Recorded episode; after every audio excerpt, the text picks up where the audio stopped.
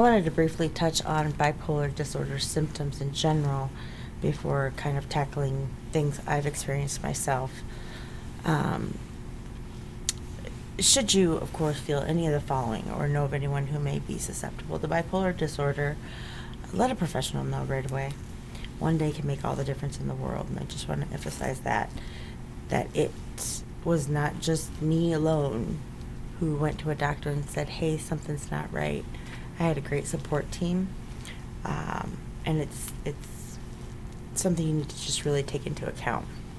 Depressive episodes are generally labeled with extreme sadness, being overly tired, unwanted thoughts of anywhere from raging to hurting yourself to suicide, your inability to deal with just your daily life functions and not finding the strength to get out of bed and go to work or even parent.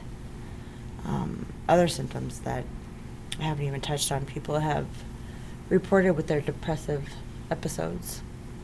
It can be very sad and very scary, and especially so if you're going through it by yourself.